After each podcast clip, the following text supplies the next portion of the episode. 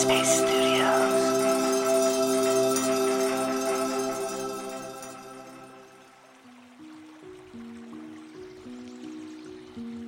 Hey, I'm Dr. Maya Shankar. Welcome to Radio Headspace and to Monday Morning. I'll be guest hosting Radio Headspace this week, and I'm so happy to be here. I'm a cognitive scientist and the host of the podcast A Slight Change of Plans, which Apple chose as the best show of the year. It's all about who we are and who we become in the face of a big change. And this week, we're going to dive deep into how we deal with change. Because even though it's a core feature of what it means to be human, navigating change can be very difficult. Today, I'm going to talk about the illusion of control when life gets in the way of our best laid plans, we don't have to see it as a defeat. Instead, we can tap into our resilience and pivot gracefully. One of the reasons that I started the show A Slight Change of Plans is because I'm fearful of change. It came from a very personal desire to try to crack the nut on change and to feel more confident in the face of unexpected change. It's easier to pretend I have control than to accept the reality that things can shift in a moment and your world can turn totally upside down.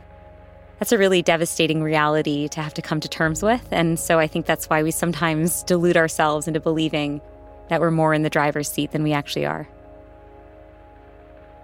What I found so fascinating about the slight change of plans and hearing stories from my guests is that on the surface, their stories seem so different. What unifies them are the psychological strategies that they use to navigate these changes. What I've seen time and time again is we're actually really bad cognitive forecasters. We're bad at predicting what exactly will make us happy in the long run. And so, approaching our best laid plans with a profound amount of humility can actually go a long way. You might find that when you didn't feel you had control or when things took a left turn rather than a right turn, there were a lot of unexpected benefits. For example, one of my guests on a slight change of plans, her name is Christine Ha. She went permanently blind in her early 20s and was really terrified that this would mean a loss of independence. She had lost her mother when she was a young kid, and she had learned to be so self sufficient. This blindness was going to mean that she did, in fact, have to rely on people. In the end, she ended up redefining what independence means to her. And instead of not relying on other people, she realized that independence can mean living the life that you want to live.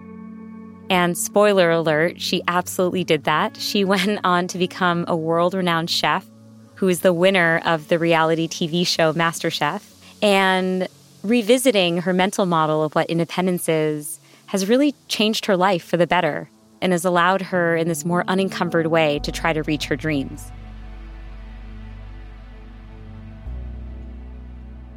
One tip I might give to listeners who are struggling with an unexpected change or an unwanted change is to try and cultivate some distance between you and the problem you're facing. I think sometimes the emotions that accompany an unexpected change can cloud our judgment or our ability to reason through the problem carefully. And so, one trick is to actually just take a fly on the wall perspective, to refer to yourself in the third person, or to pretend you're giving advice to a friend.